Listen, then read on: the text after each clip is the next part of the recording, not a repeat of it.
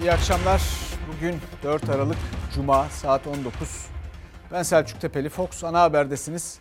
Bugünkü tabelamız mümkün mü?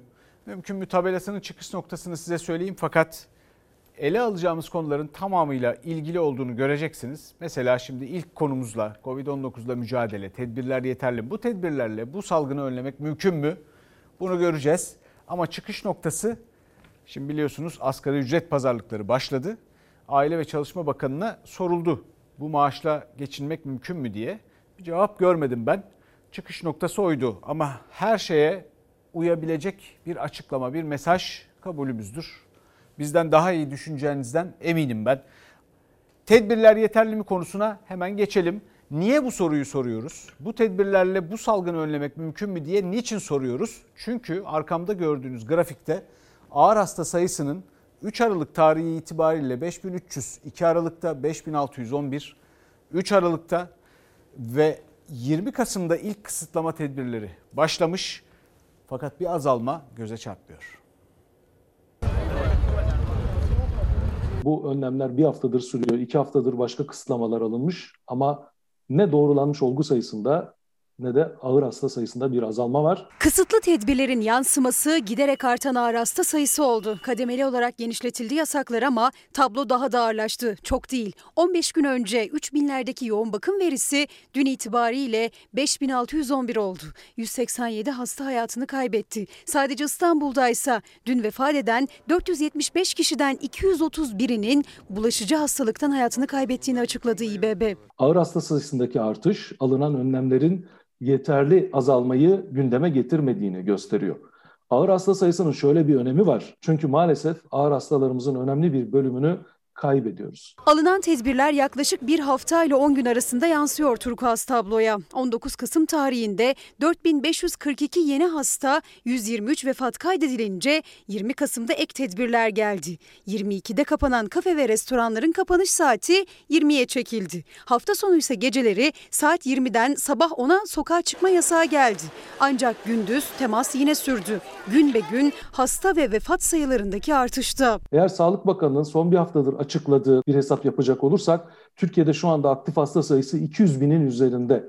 Bu 200 bin kişi eğer yalnızca bir kişiye hastalığı bulaştırmaya devam edecek olursa salgın daha önümüzdeki haftalarda aynı şekilde sürecek demektir. Bulaş zincirinin azaltılması, kırılması için alınan önlemlerin yetmediği biçiminde. 20 Kasım itibariyle uygulanan yasaklara rağmen vefat sayısı 29 Kasım'da 185'e çıktı. Hasta sayılarındaysa sürekli bir düşüş olmadı. En korkutucu tablo ağır hasta verilerindeydi. Hiç azalmadı, hep arttı. 3850 olan ağır hasta sayısı önce 4000'i aştı, sonra da 5000'i. Bu yükselen grafik sağlık sisteminde kırmızı alarm çaldırdı. Aralığın ilk 3 gününde Sağlık Bakanlığı'nın resmi rakamlarına göre 570 yurttaşımız hayatını kaybetti.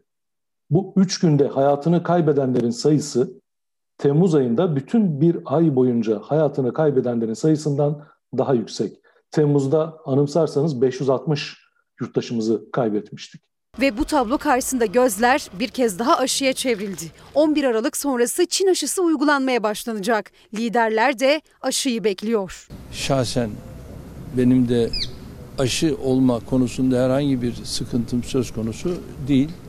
Hele hele Covid noktasında ülkede tüm vatandaşlarımıza örnek olma noktasından bir defa böyle bir adımı atmamız gerekiyor.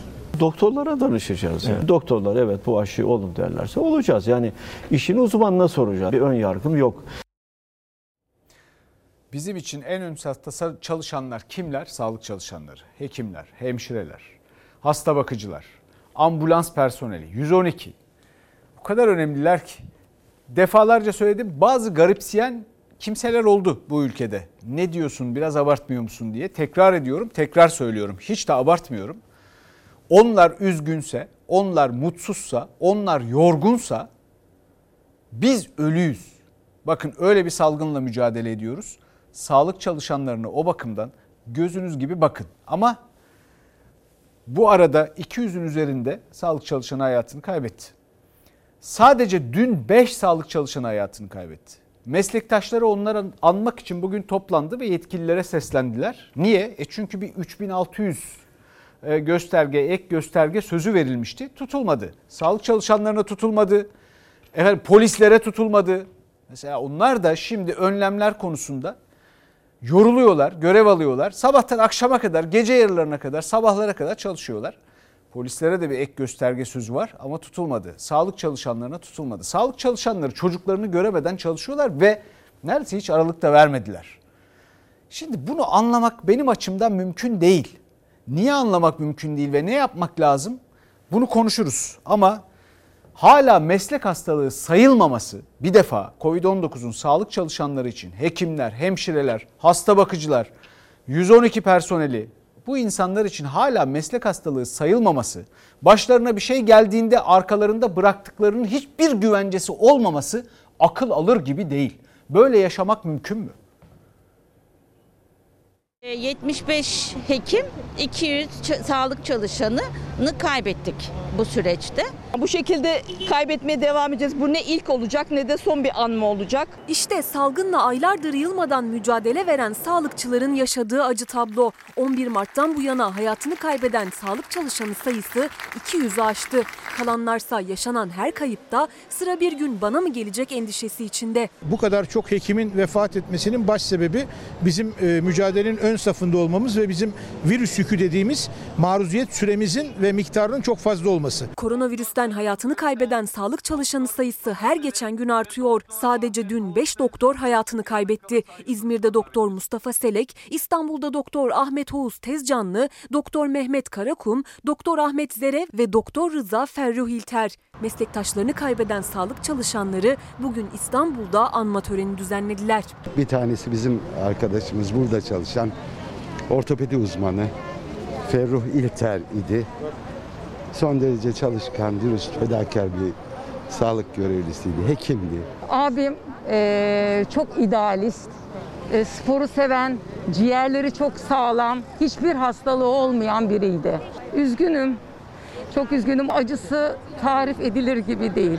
Hayatını kaybeden Doktor Rıza Ferruh İlter'in kardeşi Pamir İlter, abisini kaybetmenin acısını yaşıyor. Ama aynı zamanda kendi sağlığı için de endişeli. Çünkü o da bir sağlık çalışanı. Hep bana derdi dikkatli ol, dikkatli ol. Ama maalesef alınan tedbirler sağlık çalışanları için hiç de iyi değil. Bütün doktorlar, sağlık çalışanları hepimiz tehlike altındayız. Aralarında virüsü yener yenmez işlerinin başına dönenler de vardı. Doktor Semiha Targıt nöroloji uzmanı acil müdahale etmesi gereken hastasının tedavisi sırasında virüse yakalandı. Ben daha tam nefes alamıyorum. Ben de geçirdim. Mecbur hastalara bakıyoruz. Ama bizi düşünen hiç kimse yok. Ayağa kalkabilir vaziyete gelince bulaştırmadığım anda gene hasta bakmaya başladım. Covid'li hastaları tedavi etmek için çabalarken canlarından oldular. Ancak Türkiye'de hala Covid-19 meslek hastalığı sayılmıyor. Meslek hastalığı olması lazım. Eğer bir kişinin e, yaptığı işten dolayı sürekli bir maruziyeti ve hastalığı varsa bu meslek hastalığıdır. Seslerini bir kez daha duyurmaya çalıştı sağlık çalışanları. Tükeniyor, ölüyoruz. Sesimizi, taleplerimizi duyun dediler. Hastaneleri yoğun bakımlarımız çok iyi dediler. Doktorlarımız iyi dediler. İşte bizi de alkışlattılar falan 3-5 gün balkonlardan. Ne oldu? Bu hastalığın sanki hastanelerde mücadeleyle önü alınabilir zannedildi. Şimdi efendim şunu anlamakta zorlanıyorum. Bakın kafa karıştırmak istemiyorum ama nasıl ciddi ve ta en başından itibaren takip ederek bu bahsi açtığımızı göstermek için söylemek istiyorum. Bakın bu siyaset teorisi, siyaset biliminin teorik e, kısmında faydacılık diye bir şey var. Bakın bu faydacılık, sosyal sözleşme filan bunlar teorik kısmındaki işte aydınlanma, aydınlanma karşıtlığı, demokrasi, gelenekler filan onun altında işte faydacılık, sosyal sözleşme falan filan. Şimdi akademik hikayeye girmeyeyim. Fakat bu faydacılık artık teorik bir temeli olan bir şeyken, bir kavramken ve bir altyapısı varken ve bizim siyasilerimiz son derece faydacı davranırken, son derece faydacı davranırken bütün yaptıklarına bakıyoruz. Pek verimli bir faydacılıktan da bahsedemiyoruz. Çünkü sağlık çalışanlarına 3600 ek göstergeyi vermemek, bunu bir meslek hastalığı saymamak ya da polislere vermemek söz verdiğin halde veya öğretmenlere. Nasıl bir faydacılık ben bunu çözemiyorum. Gerçekten çözemiyorum. Böyle faydalanmak siyasi bir siyasi figür olduğunuzu düşünün, siyasi parti olduğunuzu düşünün, iktidar olduğunuzu düşünün, cumhurbaşkanı olduğunuzu düşünün. Ya bunları yapmadığınızda sandıkta ve sandık dışında nasıl faydalanacaksınız bu, durumdan? Nasıl olacak bu iş? Nasıl? Böyle mümkün mü siyaset yapmak? Bence değil. Ama aklım almıyor. Efendim bir de e, işsizlikle boğuşanlar var. E, özellikle e, hizmet sektörü bu konuda çok ağır yara almış durumda. Şimdi biliyorsunuz pek çok restoran, pek çok e, garsonun, kominin çalıştığı e, işletme şu arada kapadı. Kapalı ama e, bu insanlar da bu durumda işsizler. Onlar da bunu protesto ettiler.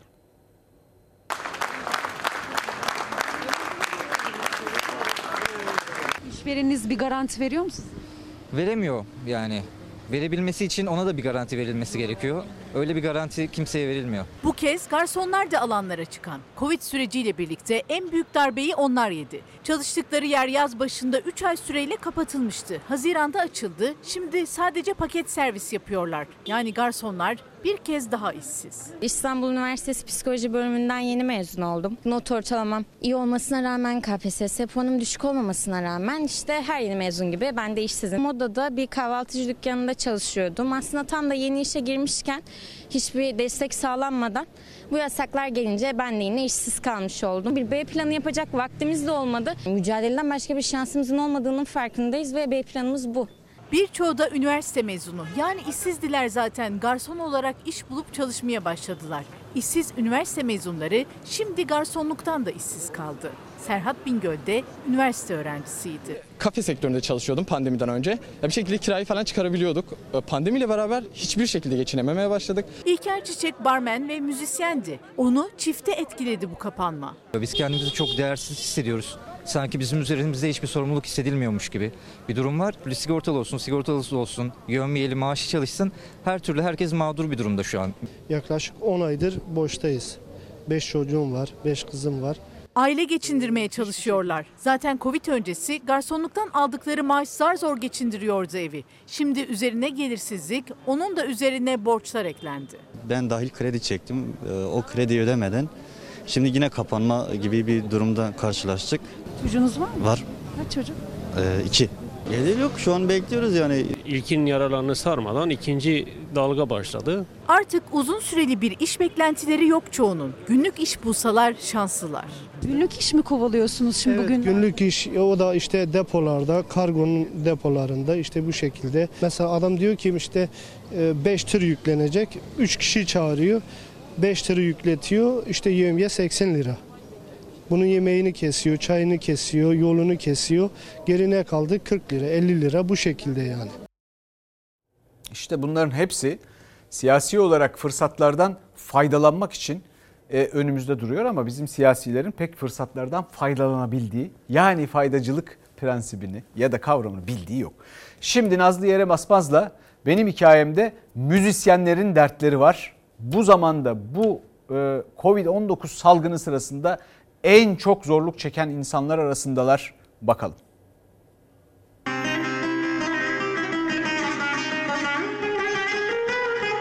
Satışa çıkardığınız bazı ilanları da gönderdiniz bana ki arasında çocuğunuzun peluş oyuncakları dahi var. Başka nelerinizi satışa çıkardınız? Klimamı sattım. Televizyonumu sattım.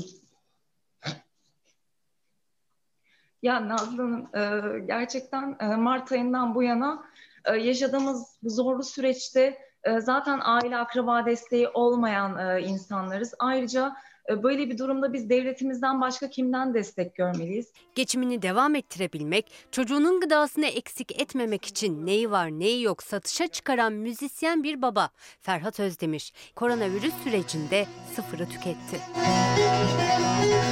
Mart'tan beri kaç kere sahne almışsınızdır ya da aldınız mı? Yani toplasanız bir 10-15 sefer belki. O da günlük gömüyemi şu an burada söylemek istemiyorum. Yani söylesem de günlük 15 gün çalışan bir insanın 9 aya nasıl yetiştirebilir diye öyle düşünmenizi isterim.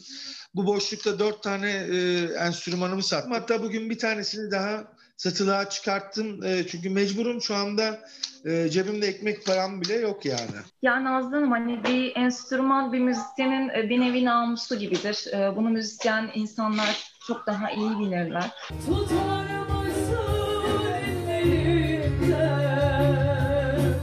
Müzisyenlikle geçinen bir aile Özdemir ailesi. Ferhat Özdemir hem solist hem enstrüman çalıyor. Menekşe Özdemir solist ancak otizmli kızıyla yakından ilgilenebilmek için bir süredir zaten mesleğini yapmıyor. Bir takım işlere gittim, çalıştım. İşte sanayide, demircide çalıştım. İşte inşaat işi çıktı, oraya gittim. Tabii yaş itibariyle biraz daha insanlar genç ve Suriyeli tercih ettikleri için, haklarını aramayan insanları tercih ettikleri için e, iş haddime son verildi. Yatağımın bazasını da satıyorum şimdi. Devlet tarafından yardım gördük. İlk sefer biner TL yattı. Ama diyorum ki bunu 9 aya yayınca ev kiram, elektrik faturalarım size zaten yollamıştım. Su param. Yani bunu 9 aya yayınca ben bu 2000 lirayla ne yapabilirim? Yani ben artık çocuğumu bile dışarı çıkar, oyun oynamaya çıkartamıyorum. Neden? Marketten bir şey isteyecek diye. Tek tek eşyalarını satan Özdemir ailesinin derdi büyük. Yine de sadece kendileri için değil, eğlence sektöründeki herkes için destek gerektiğini söylüyorlar. Ben kendi sektörüm için sadece müzik olarak konuşursam bencillik yapmış olurum. Aşçısı, garsonu, mekancısı, kapıdaki valesi, bulaşıkçısı yani bir sürü insan eğlence sektöründen evini geçindiriyordu. Efendim ülkede durum, şartlar ve insanların yaşadığı sıkıntılar buyken pek kıymetli Cumhurbaşkanımız e, bir Birleşmiş Milletler toplantısına katıldı ve bu toplantıda bu zirvede Covid-19 ile ilgiliydi gündemi buydu. Şu ekranda gördüğünüz e, sözü söyledi. E, o kadar uzun ki ben okumasam biraz sessizlik olsa ve isteyen okusa olur mu? Sonra da haberi izlesek. Salgın nedeniyle ekonomik sıkıntılarla karşı karşıya kalan bazı ülkelere bütçe desteği vermeye çalışıyoruz. Allah Allah. Bu ülkedeki bütün sorularını çözdünüz. Parayı koyacak yer bulamıyorsunuz herhalde.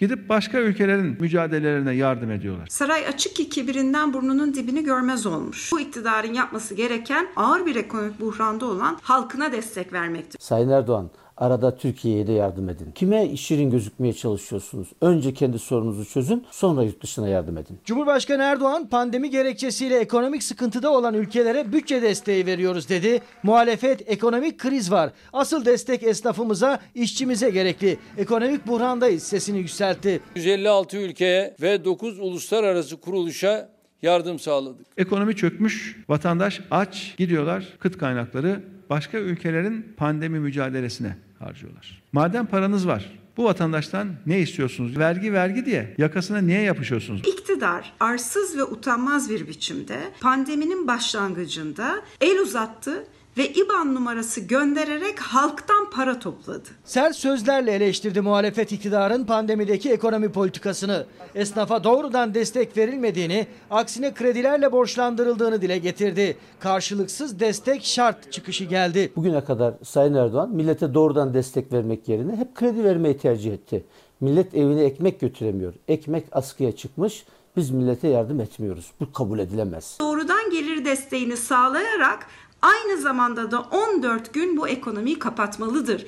Ancak böylece insanlar hem aç kalmadıkları hem ölmedikleri, görmeleri gereken gerçek desteği gördükleri bir Türkiye yaşayabilirler. Muhalefet esnafın, vatandaşın ekonomisini gündemden düşürmüyor. Bir kuruş esnafa verildi mi? Verilmedi. Borç verildi sadece. Bizi kıskanan ülkelere gidip bir bakın bakalım. Onlar kendi esnafları için ne yaptılar? Şu anda Türkiye bir sosyal devlet olmaktan çıkmış vaziyette. Vatandaşımız aylardır ekonomik krizi iliklerine kadar hissediyor. Kış geliyor. Elektrik faturası, doğalgaz faturası kapıda. İnsanlar ne yapacaklarını şaşırmış durumda. Artık çıldırma noktasına geldik diyor esnafımız. Efendim bu şartlarda nasıl dayanacağız? Akıl sağlığımızı nasıl koruyacağız? Yani böyle yaşamak nasıl mümkün olacak? Mümkün mü? Göreceğiz, bakacağız. Siz de yazıyorsunuz. Ben de paylaşacağım. Mesela bir izleyicimiz demiş ki faturalara zam gelmeden bir kışı geçirmek mümkün mü? Ee, bir başka izleyicimiz bir yanda tezgahına el konulan çocuğun feryadı, bir yanda tabelasından sinirini alan esnaf, bir yanda çoluk çocuğa nasıl bakacağız faturalar, kiralar ne olacak diye düşünmekten uyuyamayan anne ve babalar mümkün mü? Nereye gidiyoruz efendiler diye sormuş izleyicimiz. Efendim şimdi benzer soruların sorulduğu bir başka konuya geçelim. O konu tarım. Çiftçilerin biliyorsunuz biz kaç gündür veriyoruz traktörlerine üretim aygıtlarına el konuyor kredi borçları yüzünden. Ama dün herkesin gerçekten gözyaşlarının akmasına sebep olan bir başka hikaye de paylaşmıştık. Kars'ta e, bir kıymetli yurttaşımızın hayvanlarına, ineklerine el konmuştu. Haciz gelmişti ve hayvanların karnı açtı. Yani kemikleri çıkmıştı. Dört de kız babası. Onları da okutmaya çalışıyor bu insan ve diyor ki yani nasıl olacak mümkün mü diyordu. Efendim şimdi bugün e, bu çiftçiler tarım kredi kooperatiflerine gittiler ve Fahrettin Poyraz'la genel müdür e, görüşmeye çalıştılar. Başardılar her türlü e, engellemeye rağmen başardılar ve şu sözü aldılar. Bakalım o nasıl gerçekleşecek? E, %10'unu eğer sadece yatırım kredisi kullanmışlarsa yatırım kredisi kullanan çiftçilerin borçlarının %10'unu peşin ödemeleri halinde yapılandırılacağı söylendi. Detayların ise bir hafta sonra belirleneceği söylendi. Fakat o %10'u nereden bulacaklar? Şimdi çiftçilerin kafasında %10'u bulabilir miyiz? Mümkün mü sorusu var. Borcum 300 bin lira. E tarım krediye gittim geçen gün. E borcunu sat öde diyor. Hayvanını sat öde diyor. E nasıl ödeyeyim? Hayvanlarımın çoğu gebe. Kestiremiyorum. Satmaya çalışıyorum. E alıcı bulamıyorum. Ana borcumuz 300 bin lira ve 1 milyon lira olmuş. 300 bin lirayı zaten ödeyemedik biz 1 milyon lirayı nasıl ödeyeceğiz? Genel bir af çıkartma yasal düzenlemeyi gerektiriyor. Ama biz kendi imkanlarımız, kendi ölçeğimizde nasıl bir şey yapabiliriz? Yani kolaylık sağlayabiliriz. Kalan borcu da 3 yıla yayma gibi yatırım kredilerinde böyle bir e, mutabakata vardı. Tarım kredi kooperatiflerinden yatırım kredisi kullanan çiftçi borcunun %10'unu peşin ödemek şartıyla geriye kalan borcunu 3 yıl taksitlendirebilecek. Türkiye'nin dört bir yanından Ankara'ya gelen haciz kıskacındaki çiftçiler seslerini sonunda tarım kredi kooperatiflerine duyurdular. Ama hiç kolay olmadı. Polis daha onlar bir araya gelemeden önlem aldı. Buraya kaç kişi gelmişsiniz efendim? Valla 80-100 kişi varız. Nerede gerisi? Ama işte dağıt, dağıttılar polis arkadaşlar. Açıklama yapamadık. Bizden çok polis var yani. Bir çiftçi tarım kredi kooperatifleri binasına yürürken etrafında onlarca polis vardı. En sonunda birkaçı içeriye girdi. Dışarıda kalan çiftçi de halini anlattı. Tarım kooperatif mağduruyuz. Yani bu 2008, 2018, 2019 yıllarında aşırı bir yüksek faiz uygulandı. Borç ne kadar? Bir buçuk trilyon var yani eski parayla. Peki ana para ne kadar? Bu faiziyle sanıyorum. Ya ana para e, tarım krediye olan benim e, 400 bin lira falan. Üretim araçlarınız hacizi mi? Hepsi yok, hepsi yakalaması var. Sakladık biz de işin açığı. Traktörümü, arabamı, işte pulluğum, boranamdır, mübzerimdir. Hepsini sakladım. Satacaksa da evimizi satsın. Yine bunlarla iyi kötü bir şeyler yaparız diye düşündük. Çiftçi.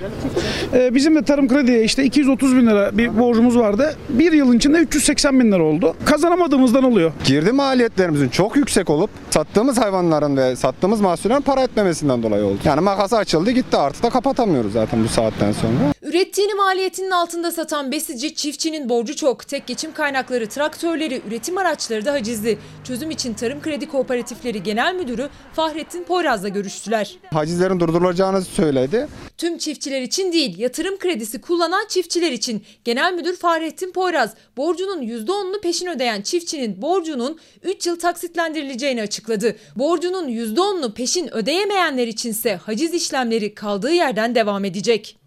İstemeyerek de olsa e, bu alacağın takibi noktasında yine işlemlerimize devam etmek mecburiyetinde kalacağız. Ödeyecek çiftçimiz yok. Ben açık açık söylüyorum. Adamın bir trilyon borcu var. Kendi çevremi biliyorum kardeşim. Benim kendi çevremde gidin cebinde 5 lira yoktur.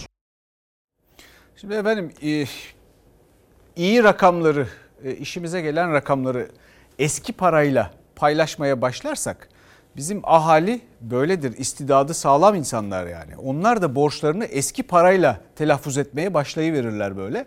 Çiftçi der ki bir buçuk trilyon eski parayla borcum var. Hadi bakalım şimdi sıfırlarla uğraşın. Şimdi bir izleyicimiz demiş ki Allah hasta bakıcısından cerrahına kadar tüm sağlık çalışanlarından razı olsun onlarsız mümkün mü? Birçok izleyicimiz diyor ki 60 bin öğretmen ataması bekliyoruz. Öğretmenlik kamu işi. Yani başka pek çok şeye de benzemiyor. O yüzden 140 bin açık var ama 60 bin öğretmen atama bekliyor yapılmıyor. Ya bu atamayı yapmak lazım. Öğretmensiz mümkün mü? Değil. Şimdi e, e, Kasım ayı enflasyon rakamları açıklandı ve beklenenin üzerindeydi. E, şimdi gözler memur e, ve emeklinin maaşına çevrildi. E, çok önemli bekliyorlar çünkü bu maaşsız yaşamak mümkün değil. Onunla yaşamak da mümkün değil ya. E, fakat yine de ne kadar arttırılacağını görmek istiyorlar.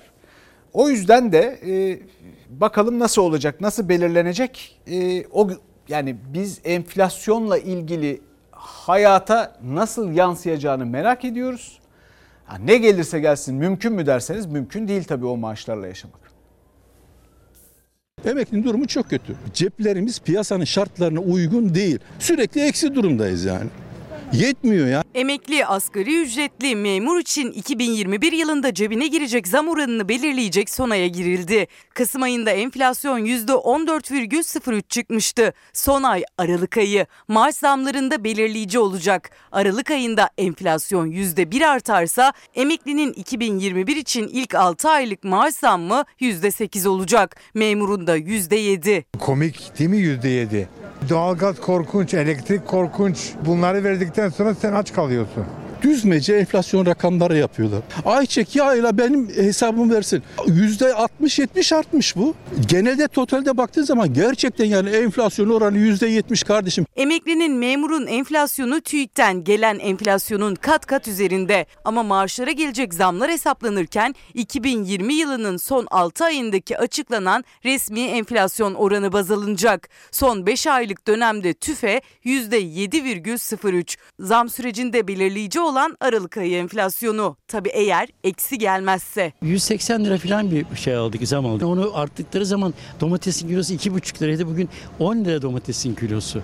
E, portakal 9 lira. Memurun, emeklinin, asgari ücretlinin cebine girecek zam oranları aslında son ayın Aralık ayının enflasyonu geldikten sonra belirlenmiş olacak. O rakam çok önemli. 2020 yılında Temmuz ayında gelen zam oranı aslında daha ceplerine girmeden enflasyonla beraber erimiş oldu. Şimdi gelecek zamlar o açığı kapatmaya yetecek mi?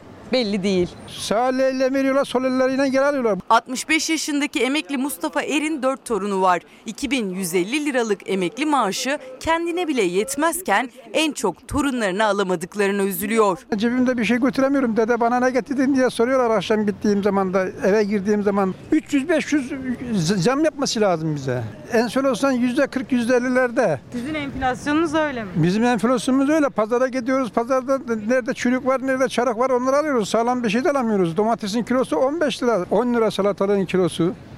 Bugün bir yumurta almaya kalkırsan yumurta 1 liradan 1,5 liradan aşağı yumurta alamıyorsun. Ne yiyeceksin? Peynirin kilosu olmuş 40, 50 bin lira 60 lira. Gramına alıyoruz her şeyi yani. Emekli gibi değil de muhasebeci gibi konuşuyorsunuz. E ne yapayım içimden geliyor. İçim dolu boşaltamıyorum ki içimi. Rakamlarla sayılarla dolan düşüncelerin ağırlığı sabır diyerek çekilen tespihe yükleniyor. En düşük memur maaşı şu an 3812 lira. 2021'in ilk 6 ayı için zaten %3 zam verilmişti memura. Enflasyon farkıyla birlikte %7 olacak zam. Maaşı 4082 liraya çıkacak. 2021 yılında memur emeklisi 193 lira farkla 2910 lira alabilir. En düşük Bağkur emeklisi ise 1759 lira. SSK emeklisi 60 yaşındaki Umut Vuralsa enflasyon karşısında eriyen maaşı sebebiyle öğünlerini simitle geçiştirebiliyor. Simit öğle yemeğimiz mi?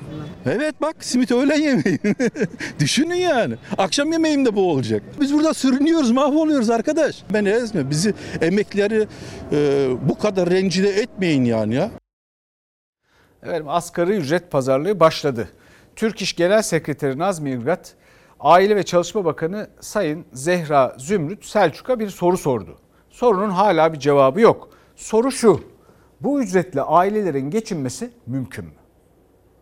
En önemli hedefimiz istihdamı korumak, işçilerimizi ve işverenlerimizi korumak. Asgari ücret yeni istihdam yaratılmasında etkili olduğu gibi yatırımcıların yatırım kararlarını da etkileyen en temel kriterlerdendir. Fedakarlıksa servetine servet katanlar yapsın. Artık işçilerden daha fazla fedakarlık yapacak takatleri kalmamış durumdadırlar. Türk İş bu kez işçiden fedakarlık istemeyin dedi. İşverense yine istihdam kartını açtı. Hükümete yabancı yatırımcının da etkileneceğini hatırlatarak anlatarak. Yabancı yatırımcı çekmek hiç kolay değil. Krizin faturası her zaman olduğu gibi işçilere kesiliyor. 2324 lira olan asgari ücret yeni yılda ne olacak? Tespit komisyonu ilk kez bir masa etrafında değil pandemi koşullarında video konferans yöntemiyle toplandı. Türk İş Pazarlıklara engelli bir asgari ücretliyi de davet etti. Görüntülerde vardı asgari ücretli çalışan kadın ama sesi, talepleri hiç duyulmadı. Onun adına konuşan Türk İş'se Disk ve Hak İş'le ortak belirledikleri istekleri sıraladı. Asgari ücretin vergiden muaf olması en önemli istekleri. Gelir vergisindeki dengesizlikler nedeniyle Ocak ayında başladığı ücreti Aralık ayında alamamaktalar. Sayın Bakanım, siz aynı zamanda aileden sorumlu da bir bakansınız. Bu yaşanılan ücretle ailelerin geçinmesi mümkün mü? 1 Aralık itibariyle e, kısa çalışma ödeneğine yeniden başvurular almaya başladık. Günlük 39 lira gibi bir ücret desteği sağlandı ama yapılan bu destek yetersiz kaldı. Devletimize sağladığı bütün imkanlar için minnettarız. Henüz taraflar bir rakam telaffuz etmedi. Zam oranına ilişkin tek ipucu Bakan Selçuk'un 2019 yılı asgari ücret zam oranını vermesi oldu. Geçen yıl yıl sonu enflasyonun 3 puan üzerinde %15 zam yapılmıştı. Bugünse bu rakam %14. 2019 yılı enflasyonu %11.84'tü ve biz 2020 yılında e, brüt asgari ücreti %15,03 arttırarak gerçekleşen enflasyonun neredeyse e, 3 puan 3 puan üzerinde bir iyileşme e, kaydetmiş olduk. Brüt asgari ücreti 3 bin liraya çıkarıp asgari ücretli çalışanımıza brüt kazancının tamamını ödeyelim. Muhalefet partileri asgari ücret için en az 3 bin lira bandında olması gerektiğini söylerken %15 zam gelirse asgari ücret 2673 lira olacak. Asgari ücrete zam oranı için gözler ikinci toplantıda. Bu insanlar asgari ücretle geçinenler bu ülkeyi omuzlarında taşıyor. Gelin asgari ücretten vergi almayın. Zaten biz bunu haftalardır söylüyoruz. Muhalefet de bugün dile getirmeye başlamış. Bürüt maaşın tamamını verelim diye 3000'in üzerinde bir maaşı tamamını verelim diye aslında ifade edilen vergi kesintisi yapılmaması. Efendim şimdi e, siyasette durum gergin. Bu Katar konusu açıldığından beri iktidarla CHP hattında son derece gergin bir gündem var. Bugün başka bir boyuta taşındı. Çünkü CHP Cumhuriyet Halk Partisi Genel Başkanı Kemal Kılıçdaroğlu dinlendiğimizi biliyoruz dedi. Takip edildiğimi de gayet iyi biliyorum. Benim eşimin, çocuklarımın telefonlarının dinlendiğini gayet iyi biliyorum. Sanıyorlar ki bir kişiyi ortadan kaldırdığımız zaman sorunlar çözülür. Tam tersine kaos süreci içine Türkiye girebilir. Cumhuriyet Halk Partisi'nin şirazesi kaybolmuştur. CHP istikametini kaybetmiştir. Toparlaması da zordur. Siyasetin ağır gündemine her açıklama yeni bir gerilim ekliyor. Kılıçdaroğlu takip ediliyorum, dinleniyorum, eleştiri yaptığımda tehdit ediliyorum dedi. Erdoğan CHP liderine açtığı tazminat davası üzerinden yüklendi. Ülkeyi yöneten birisi eğer çıkarı ya da tehdidi yeraltı dünyasından sağlayarak bir susturabiliriz diye bir arayışa giriyorsa orada demokrasi insan hakları bitmiştir. Her şeyden önce eleştiri değil hakaret seviyesine çıkan ifadeleriyle hukuk içerisinde bu kişiye gerekli hesap sorulmalıdır. Benim söylediğimin neresi yanlış? Tank paleti bedava mı verdin? E bedava verdin. Orduya kumpas kurdun mu? E kurdun. O zaman hangi tazminatı açıyorsun? Takoz söyledin diye. E takoz şu anda demokrasinin önündeki en büyük takoz. Edep denilen bir şey var.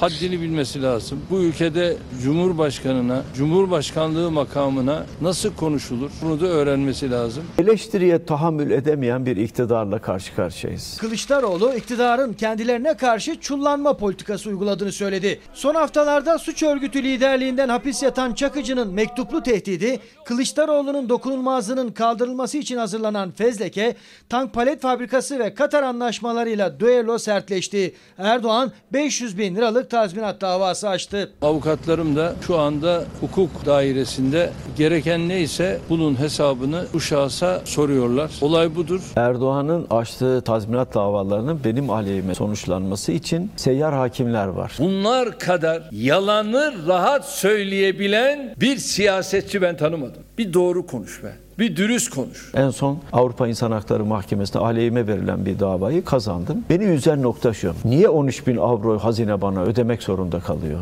Erdoğan Kılıçdaroğlu yeniden davalık olurken Kılıçdaroğlu'nun T24 haber sitesine verdiği röportajda bir soru üzerine iktidarın yeni bir Kürt partisi arayışında olduğu iddiası yine suları dalgalandıracak gibi. Bize gelen bilgi şöyle. İktidar HDP'yi kendi yanına çekemeyince ikinci bir parti kurup HDP'yi parçalayabilir miyiz arayışı içinde? İmralı'yla acaba görüşme yapabilir miyiz? Bu tür bilgiler geldi. Terör örgütleriyle kol kola yürüyen bir CHP ile tanıştık. Millet İttifakı adı altında ne bulursa yanına alıp bir şeyler oluşturmaya gayret eden CHP bundan sonraki süreçte de kendisini toparlayamayacaktır. Ordu tartışmasında da e, tansiyon düşmedi. Orduya kumpas kurup darmadağın ettiler mi? Eden adam nerede? Sarayda oturuyor. Ellerindeki tank palet fabrikası alındı mı alındı. Katar'a veren kim? Sarayda oturuyor. Sarayda oturan diyor ki ben orduyu seviyorum siz orduya ihanet edin. Benim askerime, benim orduma hakaret edecek senin milletvekilin O konuşmada rahatsız edici cümle e, düzeltildi zaten. Kaldı ki kendisi düzeltti. Yanlış anlaşıldıysam özür dilerim diye bir cümlede kullandı. Yani olay bitti aslında. Orduya satılmış demek vatana ihanettir. Hiç kimse ihanete demokrasi maskesi takmasın. Bahçeli de ihanet diyerek ses yükseltti. Kılıçdaroğlu CHP'li vekilin ordu hakkındaki tartışma yaratan sözleri için düzeltildi, özür dilendi ve kapandı dedi. Ama ordu tartışması Erdoğan'la Kılıçdaroğlu arasında kumpas davaları ve tank palet fabrikası üzerinden aynı sertlikle devam etti. biz Mehmetçiğimizi size yedirtmeyiz. Ya orduya ihanet eden sensin kardeşim. Generalleri aldın. Paşaları aldın. Bir ordunun genelkurmay başkanını aldılar, hapse attılar. bir milletvekilinin silahlı kuvvetlerimiz için satılmıştır gibi bir ifadeyi kullanması hiç hoş olmamıştır. Genelkurmay Başkanı'nın sıcak siyasetin ortasına atlaması doğru değildir. Yanlıştır. Ama birilerinin baskısıyla onu söylediyse o çok daha büyük bir ayıptır. Yoktur öyle bir şey. Genelkurmay Başkanı Yaşar Güler'in tepki açıklamasına da bu cümlelerle ses yükseltirken STK başkanları ile birlikte Milli Savunma Bakanlığı karargahına destek ziyaretine gidip talimatlarınızı bekliyoruz açıklaması yapan TOP Başkanı Hisarcıklıoğlu da CHP liderinin hedefindeydi. Bize bir talimat olursa biz buna her zaman için hazırız. Top başkanı zaten talimat verilmiştir. Top başkanı oraya gitmiştir. Yani top başkan kendi iradesi yoktur ki. Esnaf bu kadar zorda değil mi? Bir kuruş para esnaf için ayırdı mı acaba? Sırtını saraya dayayıp istikbal bekleyen kimse olmamalı.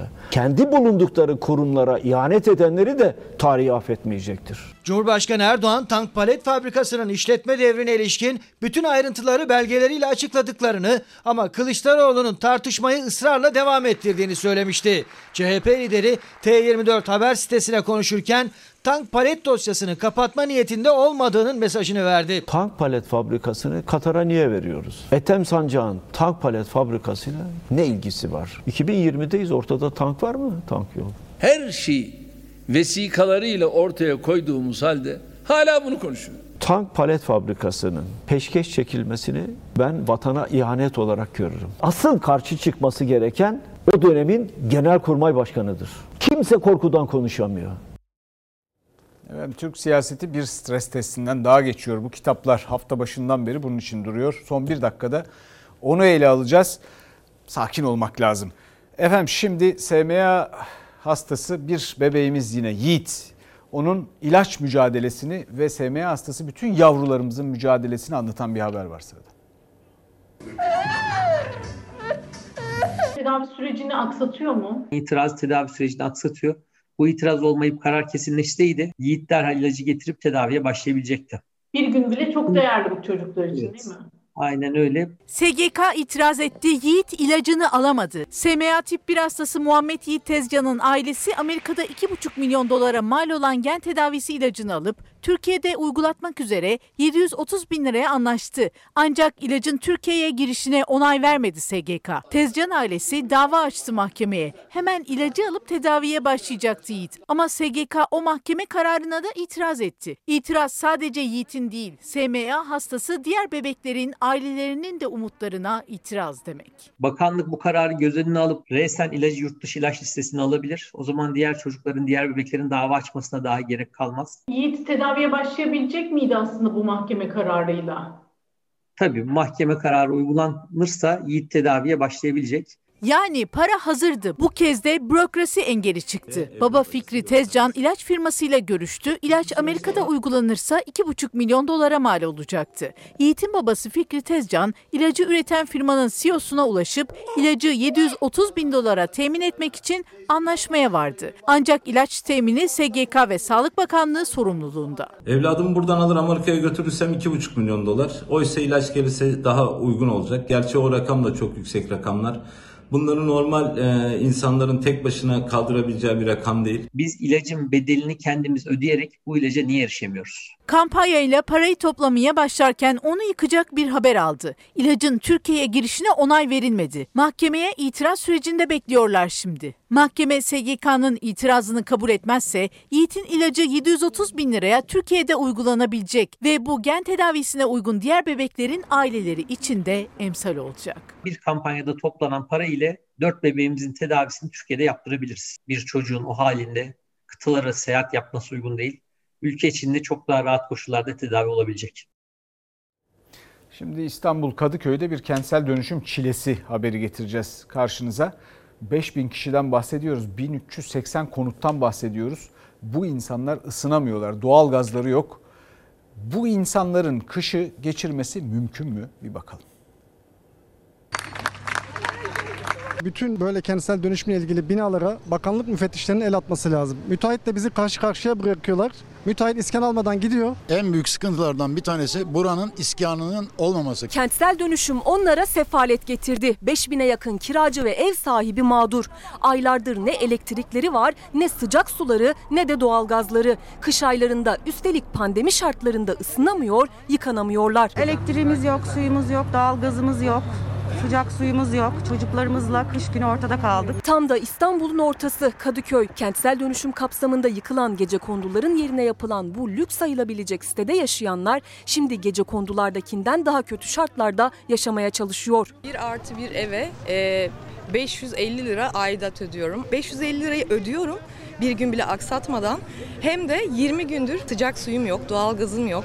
Elektrik jeneratörle veriliyor. Çünkü 1380 haneli bu siteyi yapan inşaat firması ve onun atadığı site yönetimi daire sakinlerinden topladıkları aidatlarla kurumlara ödemesi gereken borçları aylarca ödemedi. Önce elektrikleri ve suları kesildi. Sonra tam da kışın başında doğalgazsız kaldılar. 10 gündür sıcak suları olmadan, petekleri yanmadan yaşam mücadelesi veriyorlar. Elektrik parası ödüyoruz, su parası ödüyoruz, doğalgaz parasını ödüyoruz, aidatımızı ödüyoruz. Fakat ele, e, doğalgazımız kesildi. 10 gündür doğalgazımız yok. Topladıkları paralar nereye gidiyor? Yönetim zaten berbat durumda. Hiçbir şekilde telefonu açmıyor, hiçbir soruna ilgilenmiyor. İnsanlar burada kendi aralarında para toplayarak sorunlarını çözmeye çalışıyorlar. Site sakinleri yaşadıkları mağduriyeti çözebilmek için imece usulü aralarında para topladılar. Ancak inşaat firması ve site yönetiminin şirketlere ödemediği milyonlarca lira borcun altından kalkamadılar. Şimdi kış boyunca doğalgazsız kalma tehlikesiyle karşı karşıyalar. Çaldıkları kapıların hiçbiri açılmadı. İskansız binaya oturum izni çıkarılmasının bedelini şimdi onlar ödüyor. İnsanlar faturalarını ödüyorlar. İnsanlar aidatlarını ödüyorlar ama bu insanların topladığı aidat paraları nereye gittiğini hiç kimse bilmiyor. Yüksek aidatlar ödüyorlar ama hiçbir şekilde karşılığını göremiyorlar. Cumhuriyetine rica ediyorum bu işe el koysun. Biz eziliyoruz. İşçi emeklisem, ailem hasta. Asansörden aşağı indiremiyorum. Asansörler çalışmıyor. Bize yardımcı olsunlar. Bir de kuraklık derdi var. O da kapıda.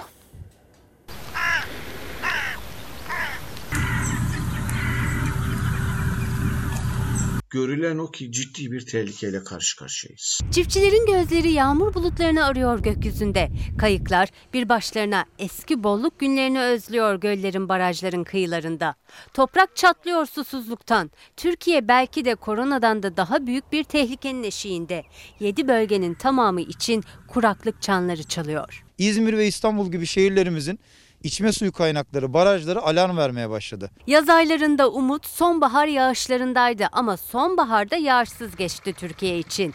Yağan yağmur miktarı normallerin çok çok altında kaldı. Kış ayları içinde tehlike devam ediyor. Normalde Bola dolu oldu ama bu sene yok. Çok sayıda şehirden benzer manzaralar takılıyor kameralara. Bu ürkütücü tabloyu devlet su işlerinin verileri de doğruluyor. Barajların durumu vahim. İstanbul'un barajlarında iki buçuk ayı karşılayacak su kaldı. Ankara'nın dört buçuk aylık, İzmir'in de beş ay yetecek suyu var. Belki de son 10 yılın en kurak yıllarından birini yaşıyoruz. Pek çok bölgemizde bir yılda düşmesi gereken yağışın ancak %40-50'sini henüz alabildik. Doluluk oranı %35'e inen İzmir'in Tahtalı Barajı'nda eski köyün kalıntıları gün yüzüne çıktı. Eğer yağışlar istenilen düzeyde olmazsa önümüzdeki yaz gıda ürünlerinin yetiştirilmesinde ciddi sıkıntılar bizleri beklemekte. Sular bayağı azaldı. Hatta köyün alt tarafları hep tarlaya döndü. Yaklaşık 15 yıldır ekilmez doğrular. Bu sene ekime açıldı. Eskişehir ile Kütahya arasında kalan Porsuk Barajı'nın da büyük bölümü kurudu. Barajın yerinde 70 yıl önce inşa edilen minareyi görmek mümkün şimdilerde. Balıkta %80 düşüş var. Yani balıkçılık bitti diyebilirim. Umarım 20 Aralık'tan sonra yağışlar başlar. Şimdi bir reklam arası. Bir izleyicimiz demiş ki evet sakin olmamız lazım ama mümkün mü? Mümkün olmak zorunda. Başka çare yok. Çünkü biz siyasi bir stres testinden geçiyoruz yine. Stres testi aslında bu Timothy Geithner bir dönemin e, Amerika Birleşik Devletleri Hazine Bakanıydı. 47 yaşında Hazine Bakanı oldu. Bu adamın kitabının adı stres testi. Genellikle ekonomik bir tabirdir. Ama Türkiye'de ekonomi genellikle siyasettir. Siyasetin etkisinden kurtulamadığı için ekonomi, ekonomik sıkıntılarımızı biz çözemeyiz. Bir kısır döngü içinde gider durur. Ama kurtulmak zorundayız. Ama şu ana kadar kurtulamadığımız için de yine aslında bir ekonomik stres, bir siyasi strese dönüşmüş durumda. Bu durumda sakin olmak lazım. Ve bu siyasi stres testinden böyle çıkabiliriz. Bunun için de ne yapmalıyız? Bakın öncelikle Boris Groys, o da yaşayan bir filozoftur, önemli bir isim. Yeni üzerine geçmişle gelecek arasında kültürel ekonomi. Koç Üniversitesi yayınlarından çıktı. O da diyor ki geçmişte değer toplumun değerli bulduğu şeyleri güvene alırsanız yeniyle ancak o zaman haşır neşir olabilirsiniz. İşte bunu yapıp o değerleri güvene alıp yeni fikirlere açılmaya başlamamız lazım. Bunun başka yolu yoktur. Efendim bizden bu akşamlık bu kadar. Bizden sonra çocukluk var ee, yeni bölümüyle. İyi akşamlar, iyi hafta sonları. Erişilmez sırrına sen dost ararsan koş Mevlana'ya